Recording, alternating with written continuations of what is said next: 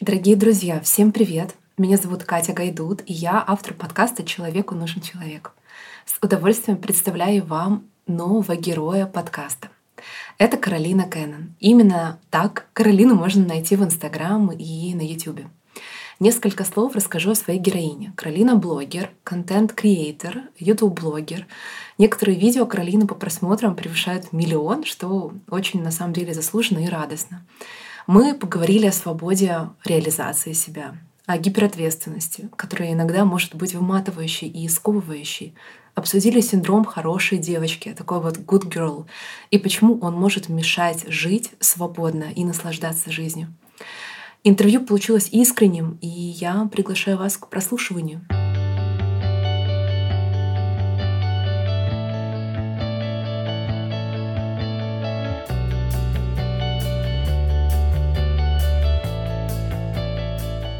Каролина, привет. Привет. Я задаю тебе вопрос, мой самый любимый в мире вопрос.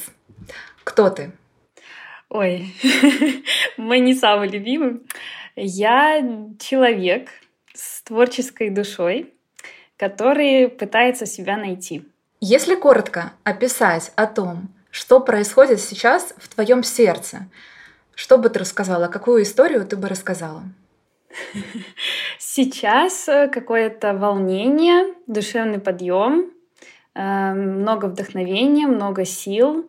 Хочется делать больше чего-то интересного, творческого и делиться своими мыслями и чувствами с другими людьми. Ты знаешь, э, сейчас я хочу сразу начать с такого жесткого. Сейчас просто на самом деле, э, это сейчас вопрос не о политике, ни о чем. А вопрос о том, что ты делаешь, когда вокруг все нестабильно, когда ты не знаешь, что будет завтра. Мы просто переживали, похоже, то, что переживаете вы сейчас. Когда у нас там была революция, мы, правда, чисто на психику это очень сильно влияет. Ты просыпаешься, ты не знаешь, что будет завтра. Как ты себя восстанавливаешь изнутри, в такие периоды времени? Ну, во-первых, я стараюсь отключаться от всего и не читать новости, не думать об этом. Это сложно, потому что привычка держать телефон и вообще что-то обновлять и постоянно смотреть. И даже если там ты не читаешь новости, ты читаешь Инстаграм, смотришь, что там происходит, и все равно все делятся там гораздо быстрее даже, чем там на новостных сайтах. То есть я стараюсь изолироваться немножко от интернета, от соцсетей, и это на самом деле помогает успокоиться, помогает расслабиться. И также э, занимаюсь делом каким-то, потому что когда ты вот во что-то другое вовлечен, то ты не можешь в этот же момент делать, э, ну, вовлекаться и отдаваться другому.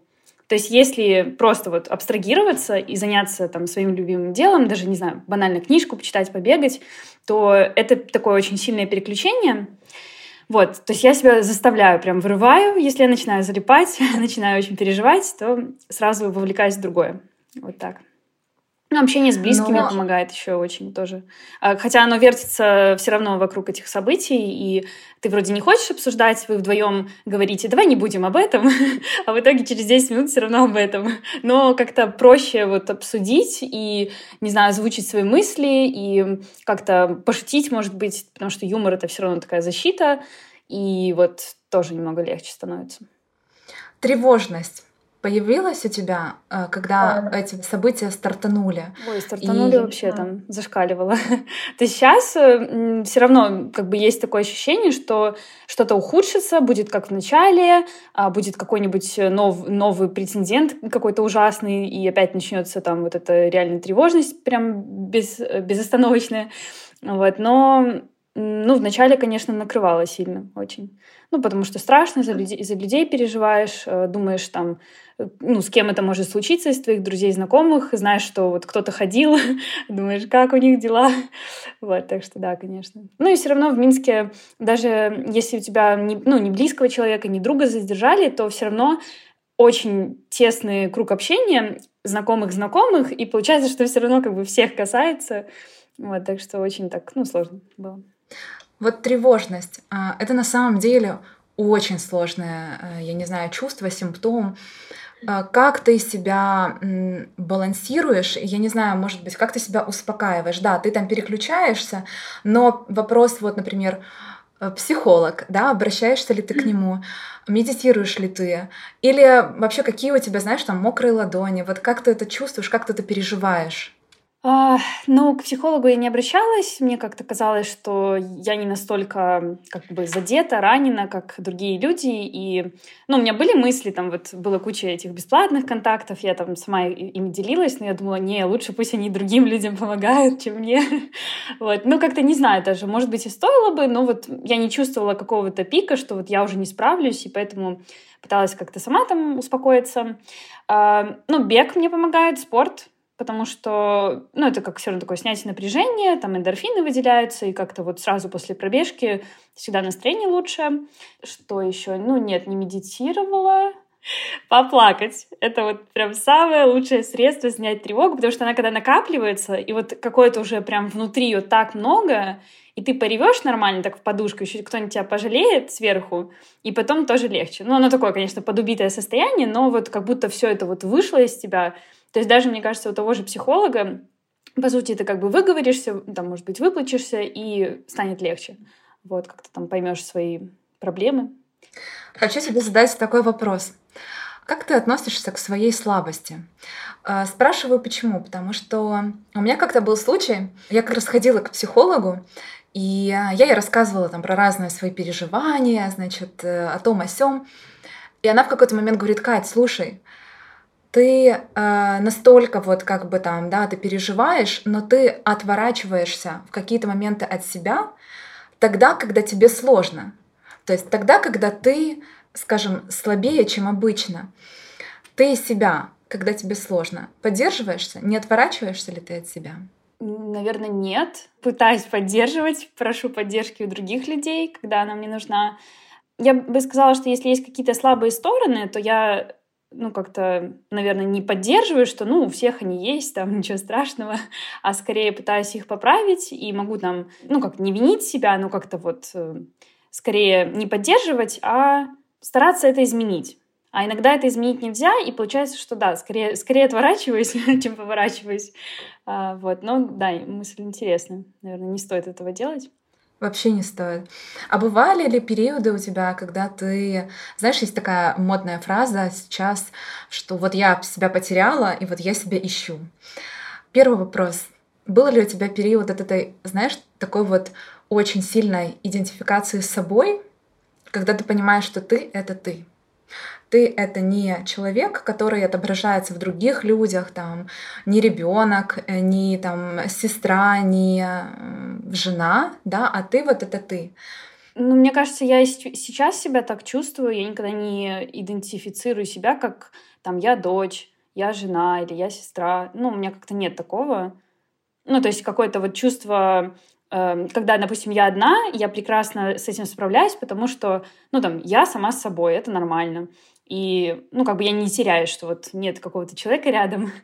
Вот. У меня скорее вот эта проблема идентификации, кто я в профессиональном мире, там, что я делаю, чем я занимаюсь, она такая всегда очень размытая, и а, ну, как-то сложно там даже на работе было себя с работой отождествлять, потому что она мне там не очень нравилась. Вот когда я в офисе работала, вот, а сейчас я как будто много разных вещей делаю, и тоже не там эксперт, не там, ну и как-то вот все, всего понемногу, так сказать, в жизни.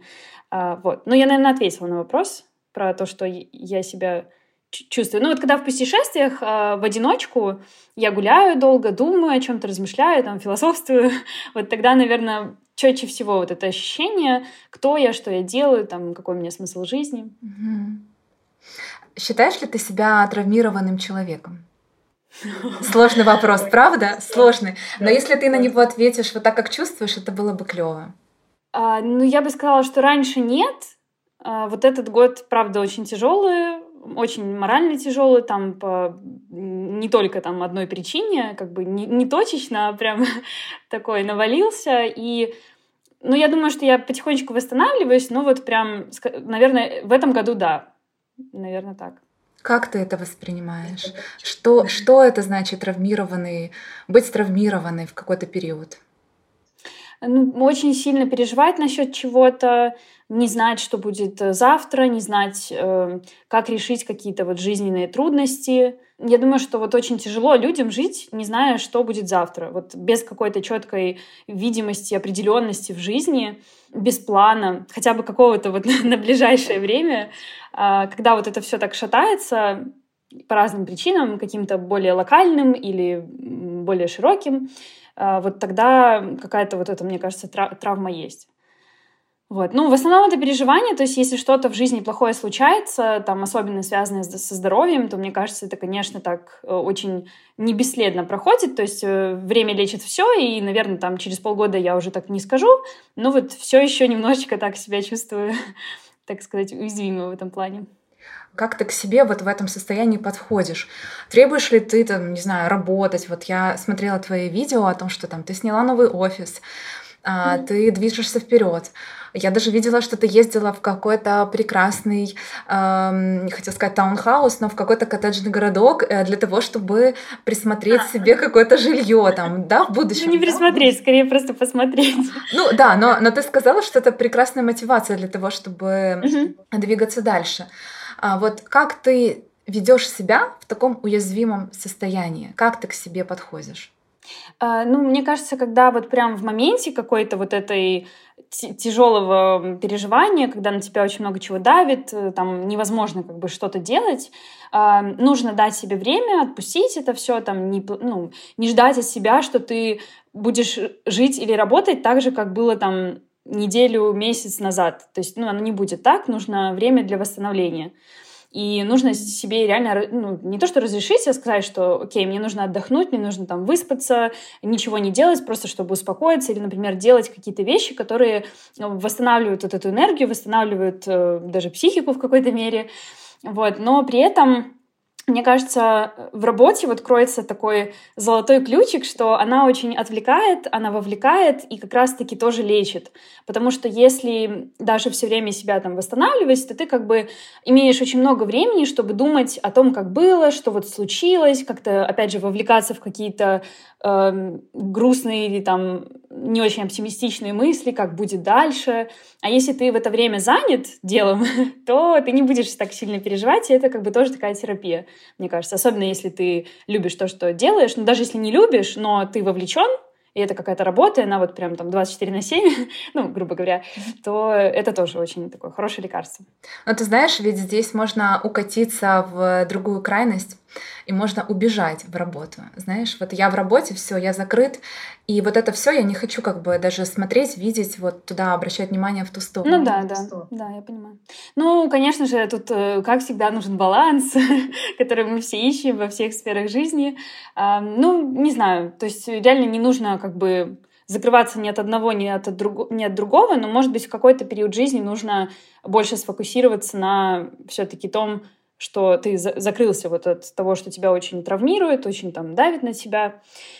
Вот. И, ну, например, я там неделю новости не читала, ну так, чуть-чуть совсем по вечерам, и прям почувствовала, что я вот отдохнула, именно морально отдохнула от того, что я не читаю постоянно какие там новые задержания или, ну, какую-то вот жесть именно сейчас. Мне было легче. Вот. Но при этом я, это, это вот я ездила в Москву, там почти ничего не читала, там еще интернета у меня не было. Сюда приехала, утро начинается, конечно же, с чтения новостей, там, видосов, просмотров и всего этого. И так не нужно делать, начи... особенно начинать с этого день, конечно, но не получается. Ты классную тему затронула по поводу, как себя защитить, да, как себя огородить от каких-то негативных моментов и факторов. Делаешь ли ты еще что-то, когда ты уязвима, когда ты нестабильна? Что ты делаешь для себя, для заботы о себе? Так, я уже говорила, по-моему, ограничиваю себя от соцсетей, потому что они очень часто вынуждают, особенно если вот ты в каком-то уязвимом положении, они тебя вынуждают, э, ну, опять же, сравнивать себя с кем-то, видеть, например, что у кого-то хорошо, а ты сейчас вот такой лежишь и плачешь в подушку, и как бы это тоже, ну, как- как-то вообще не подбадривает ни разу. Э, или наоборот, тебе ну, ты не хочешь, может быть, делиться чем-то плохим и тоже там как бы хочешь, ну, в общем, ограничить себя от вот этого постоянного потока информации, людей, даже, даже вот этой поддержки в тех же соцсетях, иногда она просто вот не нужна, и лучше оградиться. Например, у меня были периоды, когда я его просто удалила Инстаграм, чтобы он мне не мешал жить, чтобы он дал мне время отдохнуть, ну, точнее, его отсутствие. А, вот. Ну, спать там побольше тоже, мне кажется, очень хорошо влияет. Наверное, все. Не боишься ты показывать свою слабость э, любимым людям? Не боишься ли ты, не знаю, быть непринятой, быть, э, ну, не знаю, слабой, не отдавать, а говорить, слушай, я хочу брать, мне не хватает энергии, дай. Ну, прям так, так говорить я, конечно, никогда не делала, но обращаться за помощью или рассказывать, что меня беспокоит, и Э, ну, естественно, просить поддержки, чтобы меня выслушали, что-то ответили. Нет, у меня хорошие друзья, и я прям знаю, что там никто меня осуждать не будет. Э, ну, я, я услышу то, что как раз мне нужно. То есть какая-то поддержка. Иногда это даже не слова, а просто там улыбка или объятие. Но вот я это получу. А если это про близкого человека? Вообще у тебя, а, как бы, ты знаешь, хочу такую тоже личную тему а, затронуть. А, как ты выстраиваешь вот эти вот взаимоотношения? Там, не знаю, матриархат, патриархат. Боишься ли ты быть слабой? Или ты больше берешь на себя ответственность в отношениях? Или ты отдаешь мужчине, да, эту ответственность? Вот расскажи немножко, как у вас. Мне кажется, нету ни матриархата, ни патриархата. Все такое очень как на равных. В принципе, мне не сложно брать на себя ответственность, и я, наоборот, всегда так делаю, то есть даже если меня не просят, это как-то само собой получается. Если я не могу с чем-то справиться, то, опять же, я могу сказать, что там, э, я не хочу этим заниматься, там, сделай, пожалуйста. Ну, в общем, я в любом случае в отношениях вижу это все как на равных, и не должно быть так, что один там тащит на себе все, и, а второй только там наслаждается и берет. То есть это не, не очень хорошо. Но опять же, там у меня никогда нет такого, что я буду э, там считать, э, кто сделал больше, кто там больше ответственности на себя взял. То есть, ну, это как-то складывается само собой таким органическим путем. вот, так что, ну, не, матриархат, патриархат — это такое что-то что из очень прошлого для меня. А есть ли э, то, с чем ты пока не можешь справиться в отношениях? То, например, с чем ты работаешь в себе для того, чтобы улучшить отношения? Может, если бы я подольше посидела, поковырялась в голове, я бы ответила, но так пока сходу нет. То есть у вас все супер гармонично. Может быть, тебе не хватает чего-то, ты не можешь озвучить, или ты воспринимаешь критику там более остро, и тебе хочется с этим поработать. Нет такого? Ну, скажем так, те вопросы, с которыми там нужно поработать, даже не вопросы, как бы они больше касаются не отношений, а какого-то вот жизненного периода, я бы так сказала. Ну и опять же, когда это касается не меня, я, конечно, не очень хочу рассказывать. вот, поэтому, наверное, я... Ну, то, что я могла бы озвучить, э, я не озвучу. Вот, ну, как-то вот прям такого, что, как ты перевела пример, наверное, нету такого. Или ты не хочешь говорить? Ну, нет, ну, как бы, блин, есть личные вещи, понятное дело, вот как раз то, что там я, я могла бы, но, ну, точнее, то, что уместно, я могла бы, я не скажу, но, эм, короче, то, что я спокойно бы могла рассказать, такого просто нет. ну, типа, там, что у нас, э, не знаю, там, вот, как ты сказала про критику, ну, нет такого идиллия.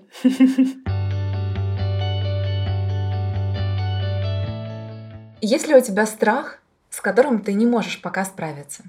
Нет, сейчас нет я, мне кажется, с ним справилась. А что это был за страх? Ну, страх тоже такой неопределенности, непонимания, вот что, что будет дальше. Дальше мы полезли в личное. А что, что тебе помогает выруливать э, в страхах? Когда человек зависает в страхе, когда сложно прям да, что-то сделать, когда появляется вот эта драма, э, что бы ты советовала человеку? Я не знаю, мне кажется, ты не драматичный человек как раз, ты очень конструктивный человек. Может быть, со стороны своего взгляда ты скажешь, как ты советуешь выруливать в страх? Ну вот есть одна мысль, которая меня всегда спасает, она меня очень греет. Даже сейчас процитирую аж два. Первое — это книга, второе — это фильм. В книге «Унесенные ветром» Скарлетт О'Хара там постоянно повторяет, и даже, по-моему, последняя фраза в книге — это «подумай об этом завтра». Это прям такая классная вещь. Если ты не можешь сейчас что-то сделать, что-то решить, э, от тебя ничего не зависит, и ну как, как бы какой смысл переживать, если ты не знаешь. Ну, может быть, все хорошо закончится, и ну, нет смысла вот прям сию минуту как бы плакать, убиваться там и думать, что все будет плохо. То есть можно подумать об этом завтра. И как бы завтра сказать себе то же самое, пока ситуация ну, не критичная. И это не убегание от проблемы, а скорее просто такой здравый э, взгляд на вот этот страх, на какое-то будущее. Но ну, мы не можем это контролировать. И, ну, даже вот эти все фразы, там, живи моментом, живи сейчас, там, думай о настоящем, это тоже очень помогает, потому что, ну, вот в данную секунду ты ничего не изменишь. Все, это нужно всегда принимать. И будущее очень такое расплывчатое. Даже если нам кажется, что мы очень хорошо прогнозируем что-то, постоянно оно не сбывается, это нормально тоже. Вот, а вторая фраза — это э, решать вопросы по мере их поступления. Это фраза из фильма «Марсианин», и в книге она тоже была. Ну, даже не фраза, может, это такая как идея, которая э, тонкой нитью вокруг фильма. Там смотрела ты этот фильм?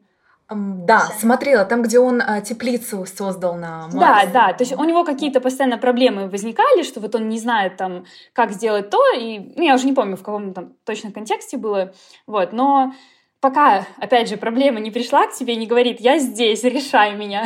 вот переживать и как-то накручивать себя, и опять же думать, что а вдруг, а вдруг вот так вот будет, что, что мне тогда делать? И, и сейчас что-то менять, например, заранее, хотя, может быть, даже не стоит эти шаги делать, ну вот, эти две фразы, прям я их постоянно вспоминаю, они мне так очень греют душу, так сказать, помогают успокоиться.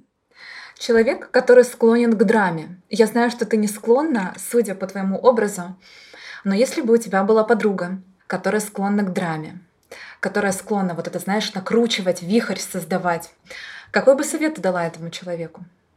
Спокойно, не знаю. Я бы, наверное, Тебе не свойственны, тебе не свойственны такие состояния, когда ты себя накручиваешь, когда ты не можешь остановиться, когда ты боишься, э, драматизируешь, из маленькой проблемы делаешь огромную. Ну, э, в каких-то жизненных мелочах такое бывает. То есть там какой-нибудь э, невозможность подключить интернет э, день в день, когда мне это очень надо, и какие-то 100-500 мелких сложностей. Я, конечно, иногда просто э, очень бешусь из-за этого. И когда рассказываю эту историю подруге, это звучит как просто трагедия века со всеми ее деталями. Но это просто именно в моменте, вот в этот день, конечно, это там, то, с чем я боролась весь день. И мне нужно это как-то выплеснуть, рассказать там про все, несправедливость всей ситуации. И, может быть, да, это звучит как-то драматично, но как бы и я, и она, мы понимаем, что это просто история, и я не то чтобы там, э, не знаю, плачу из-за нее весь день, и вообще там жить, жить теперь нельзя, но скорее так, просто выплеснуть эмоции.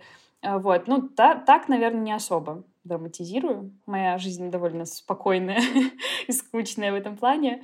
А, ну, не знаю, я бы выслушала подругу, как-то, наверное, рационально аргументировала, что да тебе не о чем переживать. Ну, если там не о чем переживать, если это реально раздуто, что-то очень там драма, драма.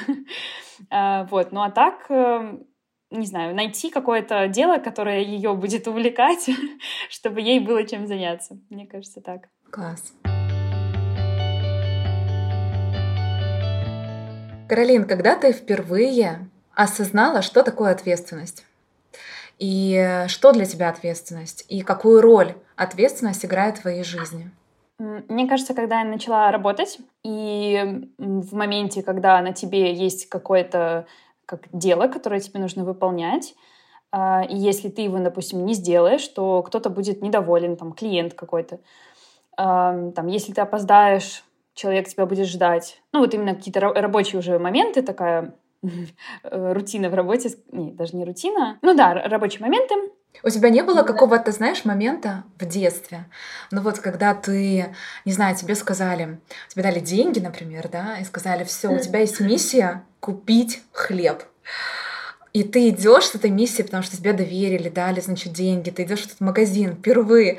Ну вот, вот это, знаешь, хочется понять, вот какие у тебя отношения с этой ответственностью. Ну, я помню, как э, дедушка мне в пять лет, по-моему, да, ну, 5-6 лет, дал деньги на молоко и какие-то и себе что-то купить, причем довольно-таки большую сумму, он был немножко пьяный, и дома был только дедушка и я были. И вот я помню, что я шла в темноте в этот магазин, мне было очень страшно зимой. Ну, там, может быть, не поздно было, но зимой темно. Там такой район алкашей. Но я, мне было как бы 5-6 лет, но я не думаю, что это была ответственность. Но я вот такая у меня история есть насчет э, денег в магазин. После нее просто я ни одной другой не помню. Она была настолько вот яркая для меня. А, ну, нет, наверное, в детстве такого особо нет каких-то моментов.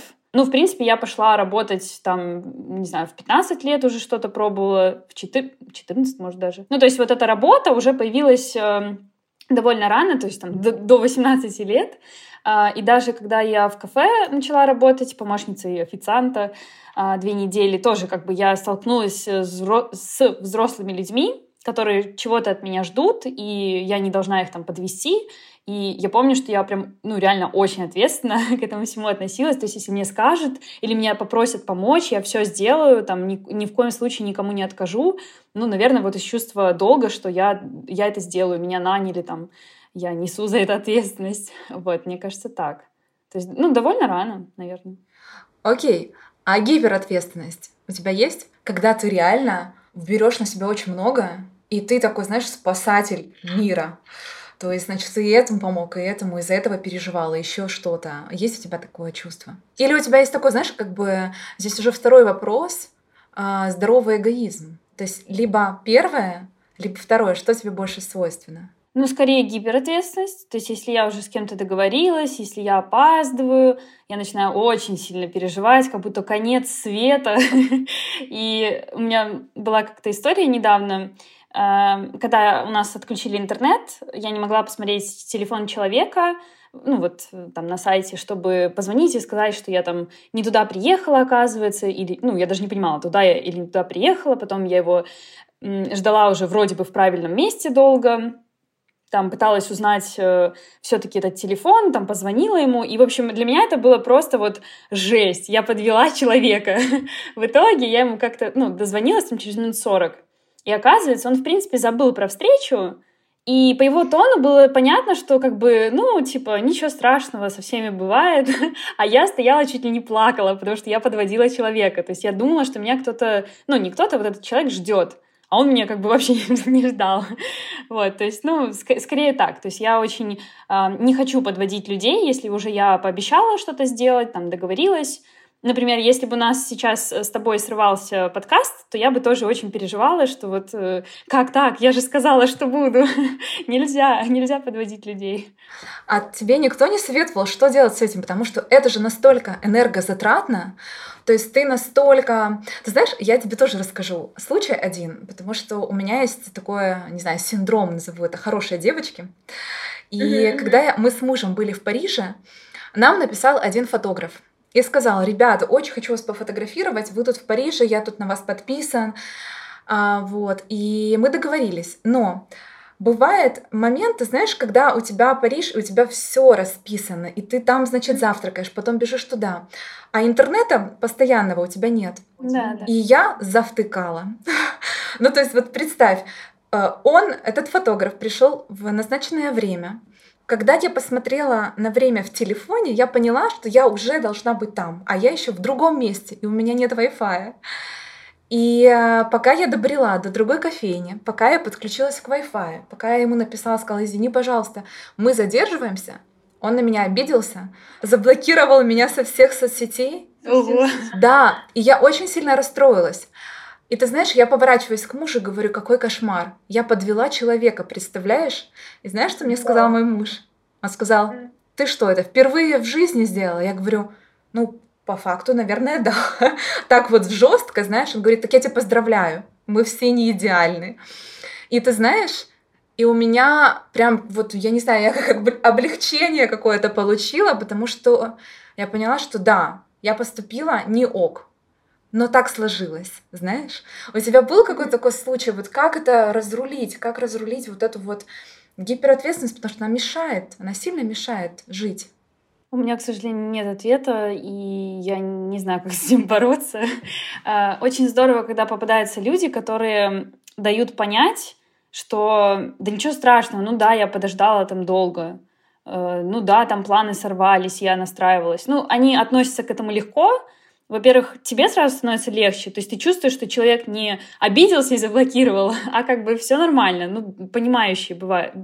Бывает все, и вот люди понимают тебя. И это, в принципе, помогает относиться немножко проще к таким ситуациям, ну, с надеждой, что многие так думают, что, ну, все бывает. вот. Но так как-то, не знаю, у меня совета нет, и да, я тоже вот переживаю примерно так же. вот. Понятия не имею как бороться с этим. А синдром хорошей девушки у тебя есть? Да, да, я очень много на эту тему размышляла. Я бы хотела снять на эту тему видео, а, потому что, мне кажется, не у меня одной далеко, не у меня одной вообще, да. Я бы сказала, что, наверное, у всех, ну, точнее, не у всех, а у очень многих, если не у всех, потому что нас воспитывают так. Мне кажется, это прям самое главное, почему так происходит потому что будь хорошей девочкой, это чуть ли там все, что нам с детства толдычат, родители в школе, учителя, вот мне кажется, это очень-очень глубоко заложено где-то внутри. И бороться с этим очень сложно. И было много, ну, некоторые вот ситуации за последний год, когда я понимаю, что человек просто поступил со мной отвратительно, а я ему говорю «до свидания», потому что, как бы, ну, хорошие девочки прощаются, скажем так. И у меня, ну, как бы в моменте я этого не осознаю, потому что это все вот э, настолько, как бы, часть меня, настолько вот привычка какое-то, типа, что я не могу по-другому делать, я, я не могу там э, даже, ну, опять же, в ситуации, когда, по, ну, по-хорошему я должна там послать человека, а я вот веду себя вот так. И постфактум я себя, ну не то что виню, но я думаю, почему я так сделала. Но у меня же внутри совсем другое происходило. Мне как бы не хотелось быть вот милой и хорошей. А вот. И потом как бы, ну, я себе прокручиваю в голове, что надо вот учиться показывать, э, скажем так, можно ругаться здесь? Можно. Суку. Потому что по-другому, ну, реально никак, и будут люди также как бы там ездить по тебе потом. Ну, и будут происходить такие ситуации, что э, человек вообще неадекватный, он не понимает, что так нельзя делать, пока ты ему вот в лицо просто не покажешь, что так нельзя, все, ну, как бы нахамить как-то, я не, я не знаю даже. Вот, это бывает очень даже уместно показать Ты знаешь, другую сторону знаешь, девушек.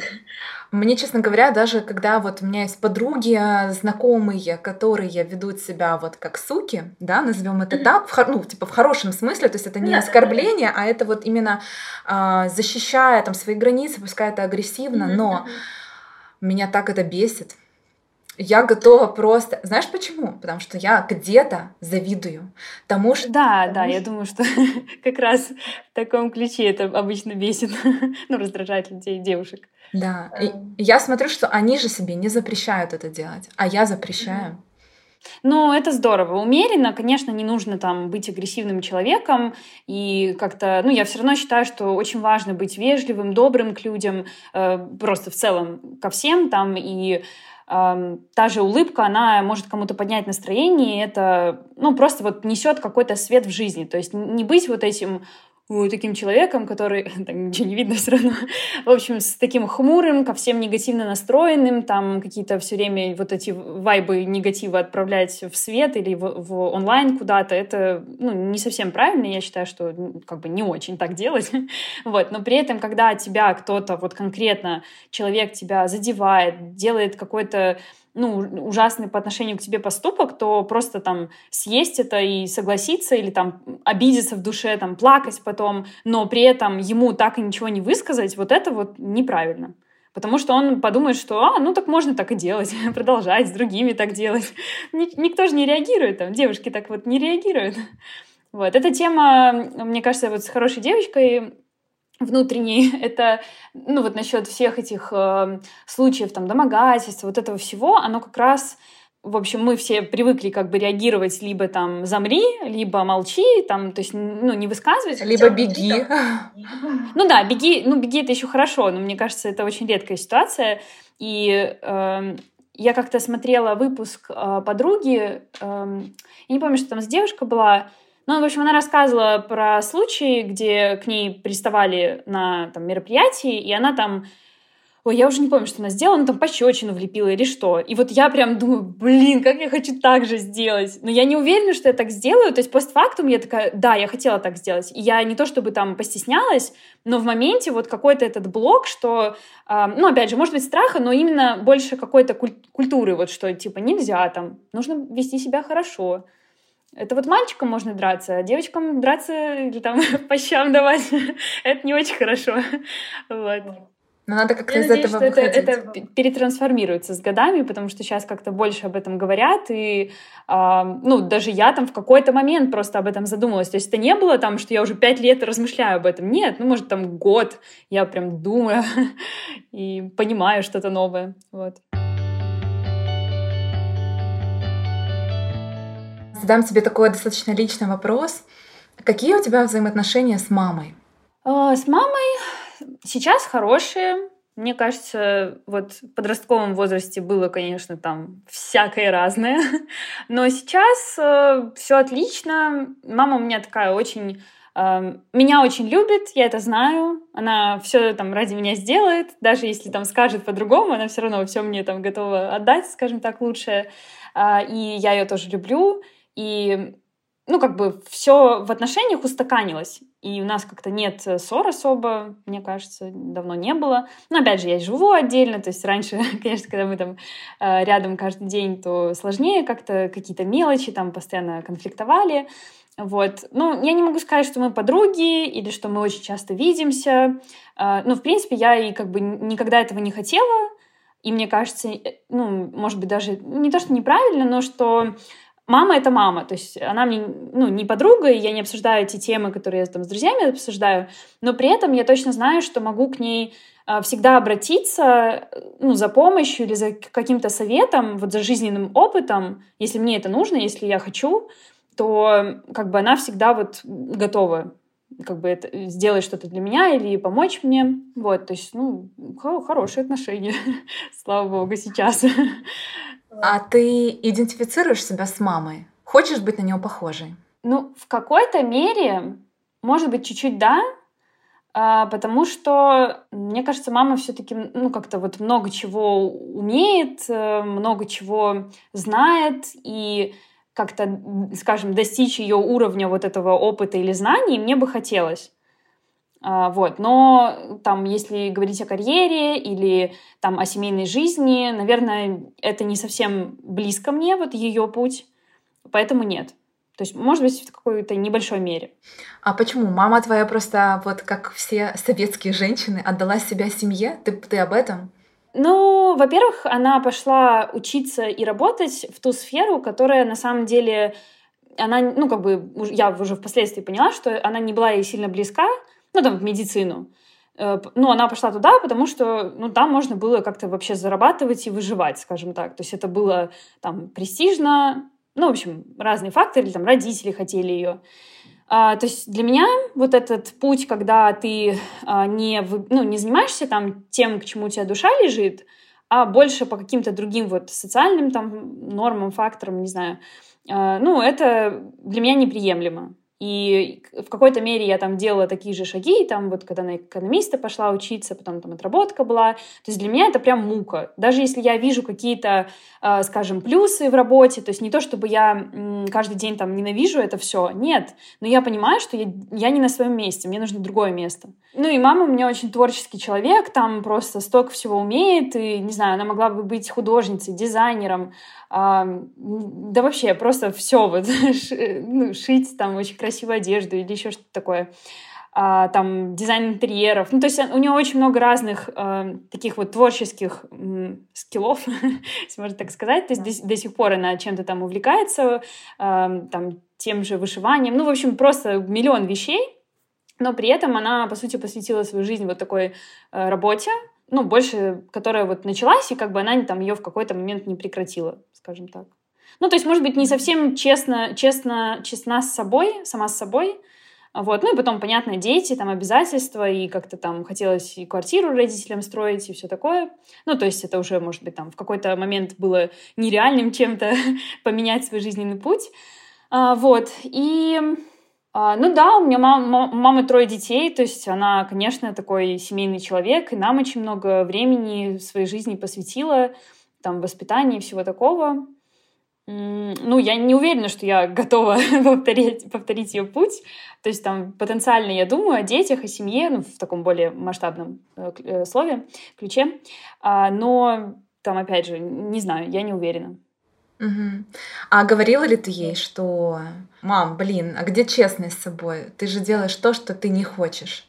Или нет? Или просто... Ну, мы когда-то обсуждали эту тему. Я спрашивала, почему он там не поменяла. Ну, как бы, когда уже столько лет прошло, это сложно, опять же, как-то взять его там чем-то другим заниматься. То есть, ну, ну, то есть у нее хороший коллектив, а, работа, которая приносит э, удовлетворение в плане того, что ты даешь людям пользу, то есть ты их лечишь.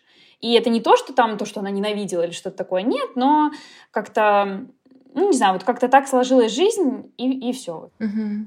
Ну, раньше время другое тоже было. То есть я, я не осуждаю, ну, как бы я, наверное, даже понимаю, почему так все сложилось. То есть там это же тоже воспитание ее, э, ее родители как сильно влияли, которые там тоже э, еще, еще раньше жили, еще других взглядов. То есть это все очень тяжело. Плюс там, когда развал СССР, то есть это, ну, очень, короче, наложилось миллион факторов. То есть, ну, вот, вот так. Думаю, что все-таки наше время, оно такое более свободно мыслящее, и мы там больше готовы к переменам. И я бы даже сказала, что это часть нашей жизни, что никогда ну, не будет все стабильно и одинаково, потому что мир очень быстро меняется, нам придется меняться вместе с ним. Вот, так что... Иногда это непросто. Конечно, конечно. И еще задам про маму вопрос. Как ты считаешь, а вот поиск женственности, который сейчас прям, не знаю, везде, мне кажется, об этом говорят, там, женская энергия и так далее. Связан ли он с мамой? Именно у меня или в целом? Вот у тебя и в целом. Конечно, больше интересует у тебя. Честно говоря, я не читала и не слышала ничего на эту тему. я даже не до конца понимаю, о чем речь. Правда. Наверное, я чуть-чуть отстала от, э, так сказать, трендов, может быть. не знаю, мне кажется, женская энергия, она вот э, ну, как бы, если ты женщина, то она априори в тебе, наверное, есть, и чего ее там искать, она как бы внутри. вот, я не знаю, можешь рассказать мне просто поподробнее, может быть, я что-то добавлю. Ну смотри, э, сейчас просто есть такой момент, когда там в погоне за чем-то, там за работой, за проектами, за еще чем-то, мы теряем, ну вот как девушки, да, э, теряют что-то важное, то есть какую-то женскую размеренность, плавность, платье, не знаю. В общем, э, девушки пытаются найти зачастую это там в покупках, не знаю, в каких-то в создании, там, не знаю, выращивании цветов. Ну, то есть, понимаешь, мир настолько меняется, что мы забываем про какие-то рутинные вещи. И вот берем на себя много ответственности, каких-то функций и так далее. И в этом всем женская энергия, она немного теряется. То есть, и поэтому а, сейчас э, стоит вопрос про женскую энергию, как создать эту женственность, как брать на себя меньше ответственности, больше верить мужчинам, да, то есть вот я вот об этом. Может быть, просто у тебя этого нет, и тебе это не твоя тема. Мне кажется, если женщина берет на себя много ответственности и как-то вот там, грубо говоря, забывает про вот эту женскую энергию, спокойствие и все такое, то ей просто, ну, как бы так нравится. и это не то, чтобы, ну, как-то, не знаю, если, если не нравится, то, скорее всего, она бы перестала брать ответственность, перестала бы работать ну, если это возможно. А, опять же, даже если там женщина одна, и, ну, грубо говоря, там не на кого переложить, не на кого рассчитывать, все равно же всегда можно при желании взять перерыв, откатиться там в карьере назад или просто остановиться. Это тоже выбор. Да, он сложный, потому что мы привыкли бежать вперед, мы хотим все расти, и как бы вот остановиться, замедлиться, вот это все, оно, э, ну, сложно дается, но это выбор каждого. То есть у меня тоже бывают такие мысли, что э, может быть, вообще перестать, опять же, гонку какую-то, может быть, стоит полгода вообще, там, не знаю, отключиться от всего, куда-то уехать, там, ну, мне как, э, там, публичному человеку, там, не делиться ничем, не рассказывать ничего. То есть бывает такое, что хочется как бы вот а, отключиться, чтобы восстановиться, чтобы замедлиться. Но пока, опять же, пока, наверное, не настолько сильно, чтобы это сделать. А, вот. Но это, это просто выбор. каждого. И мне кажется, очень много девушек, которые далеко не э, такие, они как бы не бегут никуда, они носят платье, красиво одеваются, там ходят на свидание, и этого им достаточно, это тоже нормально. И так же, как мужчины, далеко не все там какие-то карьеристы и стремятся, не знаю, там больше зарабатывать или э, как-то мир менять или что-то такое. Куча, ну, куча там мужчин лежит, не знаю, на диване, там смотрит футбол по вечерам и как бы все. Ну, типа отработал, посмотрел футбол, там лег спать. Ну, то есть это, мне кажется, просто зависит от человека, э, от его э, каких-то целей, вообще целеустремленности по жизни, каких-то желаний, и вот и все. И вот на, основываясь на вот этом внутреннем желании, ты что-то либо делаешь, либо не делаешь. Вот. Ну, я, я не знаю, я, например, там платье редко ношу, и как бы, да, когда я надеваю, я себя чувствую там более женственной, а, ну, это там, не знаю, раз в месяц, и мне, в принципе, этого достаточно. И я не скажу, что у меня есть какое-то желание а, там, опять же, вот быть там девочкой-девочкой, как-то так выглядеть или чувствовать себя. Нет. То есть ты себя не чувствуешь по-другому, в брюках ты или в платье? Нет, конечно, это, мне кажется, это от этого не зависит. Ну, одежда, конечно, все равно немножко влияет на самоощущение, но это скорее э, уверенность. То есть, если там я хорошо одета, мне одежда очень нравится, она комфортная, там, может быть, новая, чувствую себя немножко по-новому, э, то вот это просто уверенность укрепляется. Но там, чувствую себя я больше девушкой или там мужчиной. Нет, конечно. Ну, то есть я же все равно девушка. Это никому не отнять, и штанам тоже, и кроссовкам тоже. Ты затронула тему того, чтобы тебе иногда хотелось куда-то, не знаю, отключиться, да, и mm-hmm. пожить, скажем. То есть ты и так живешь для себя, но больше все равно есть какой-то, какая-то жизнь на показ. Но у меня вопрос, зачем ты делаешь то, что ты делаешь? Вот делишься, создаешь. Зачем? Зачем?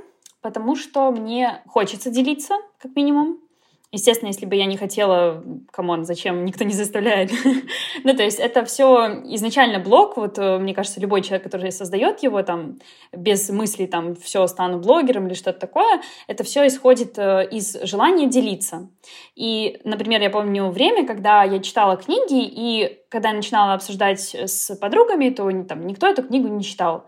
И вот я сама шла на YouTube, чтобы послушать, кто там ее читал, что он думает, и вообще, что он расскажет, и, может быть, посоветует что-то похожее или классное. То есть э, мы всегда ищем людей, которым там интересно то же, что и нам, ну, или там противоположное, и это такое более, ну, другое немножко общение, но, в общем, нам нужно разделять свои увлечения и разделять свои мысли и взгляды. А, вот, и, соответственно, мне хотелось вот делиться, чтобы найти тех, кто там увлекается тем же самым, может что-то мне другое посоветовать, ну, как-то вот обмен, обмен всем. Второе — это делиться в контексте, что у тебя есть какие-то чувства или мысли, и им нужен выход. То есть уже не конкретно там а найти единомышленников, а вот тебе нужно, вот у тебя просится это наружу, и как бы да, можно это делать там в дневник, ну вот я вела много лет дневники, по сути, вот во мне это всегда было, что нужно выливать это куда-то, там более емкие мысли, а, оставлять на память, вот, и ну, то есть там в том же ведении блога, фотографиях, текстах, видео я нашла вот это Э, как бы эволюцию из дневника в более живой, интересный формат. И плюс э, всегда можно привнести что-то творческое туда, то есть э, не просто вот выложить как есть, а как-то более интересным способом. Даже та же фотография иногда отражает очень хорошо твое настроение, и там дополненное с текстом, это прям вот ты как будто себя немножко отдаешь людям, частичку души такое. И с видео тоже у меня бывает, что какие-то очень такие э, темы, прям волнующие меня, когда я их отдаю, я прям чувствую, что вот как будто себя вложила туда. И ну, от этого и как бы и боязно, и трепетно, и когда я там читаю комментарии, это тоже такой как поток энергии, что меня люди понимают, я не одна такая, там у многих похожие проблемы или похожее восприятие мира. И ну вот это все меня наполняет. И на самом деле то, что я кому-то делаю лучше, например, раньше я помню, вот у меня есть три видео, где я делюсь э, информацией по поводу поездок, как бесплатных поездок по обмену. И до сих пор там кто-то смотрит эти старые видео, там они в разные года выходили, и люди участвуют в этих программах, или они немножко шире мыслят, э, потому что кто-то также в один момент в меня вложил это, что вот можно вообще-то искать столько возможностей. Можно искать, найти и вот поехать. То есть это кажется, что там только деньги нужны для этого, но куча возможностей. И как бы кто-то, в общем, мое сознание перевернул, а я потом передаю это другим людям. Mm-hmm. И когда мне пишут люди, что я там изменила их жизнь в лучшую сторону, там в разных контекстах, а, это тоже очень наполняет, это прям важно, потому что мы хотим а, как бы, как сказать, оставлять после себя что-то, а, не знаю, делать мир лучше даже словами своими. Вот, то есть это, в общем-то, да, очень, очень хорошо внутри от этого. А чувствуешь ли ты свою ценность через вот создание этого всего? Или твоя ценность, она независима от того, создаешь ты или нет? А, Наверное, зависимо. Все-таки я не могу сказать, что я себя ценю и люблю, когда я ничего не делаю, например. Эм, возможно, стоило бы к этому прийти. И как бы тоже я размышляла над тем, что не должно быть так, что ты любишь себя только за что-то. И других людей, на самом деле, ты не любишь только за что-то. Ты иногда просто их любишь и там в любом состоянии, и пусть они там вообще ни, никакой тебе пользы не дают, никаких, ну там даже интересно ничего не рассказывают, но ты уже ну, настолько их любишь, что как бы это не важно. Но почему-то с самой собой этих отношений, вот этих безоговорочной любви, э, почему-то до сих пор нет. А, вот, то есть, да, думала насчет этого. Ну и как раз, когда ничего не создаю, ничего не делаю, а, не расту вверх, то, конечно, такое, любовь к себе такая опускается. Как? как ну, это? не любовь, ценность, ценность, ценность. Тоже, да, конечно. Как это изменить? Что сделать? Ты не думала о том, как вот действительно не привязывать себя к созданию, например, влюбить себя, там, не знаю, даже когда ты лежишь на диване и смотришь «Секс в большом городе», например. Ой, мне кажется, вот в моем случае и, в принципе, в большинстве тоже, наверное, ходить к психологу, потому что, опять же, это все заложено с детства, когда тебе, тебя хвалят только если ты что-то сделал. Вот, кстати, у меня был сеанс э, с психотерапевтом, когда она мне это объясняла как раз, и она сказала такую вещь, что когда мы маленькие, вот э, мне там, не знаю, три годика, я сижу в песочнице, и то, что я просто ковыряю песочек, это уже круто.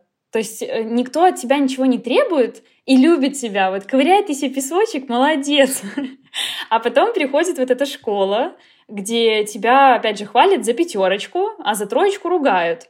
Или там, если ты сделал уроки, молодец. А, там ничего не сделал, плохо. И начинаются эти оценки, и они прям, вот они длятся там 15 лет. и, и то же самое на работе все равно, ну, как бы тоже было бы странно, если бы нас э, хвалили или денежкой поощряли просто так. А, хотя, мне кажется, в, в некоторых компаниях это тоже, наверное, есть. Но, в общем, тебя тоже хвалят или там дают премию только за результат. То есть мы все как бы любим себя, опять же, только за результат и ценим.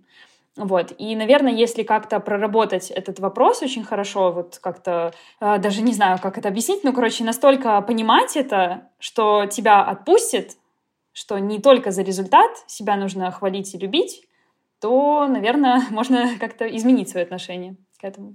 Но ты на пути. Ну, по крайней мере, я уже осознала это. Наверное, это первый шаг.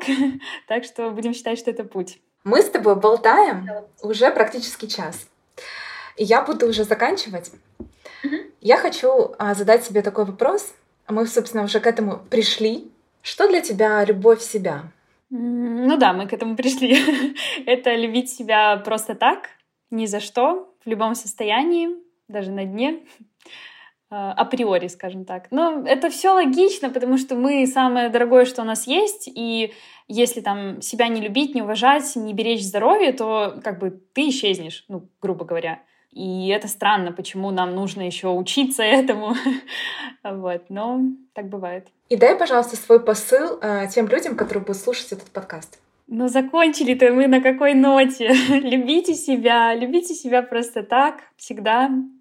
И, наверное, надо чувствовать вот это кому-то и понимать, что раз ты испытываешь такие чувства к человеку, любишь его просто так, то почему бы не сделать это и себе. Класс. Спасибо тебе большое.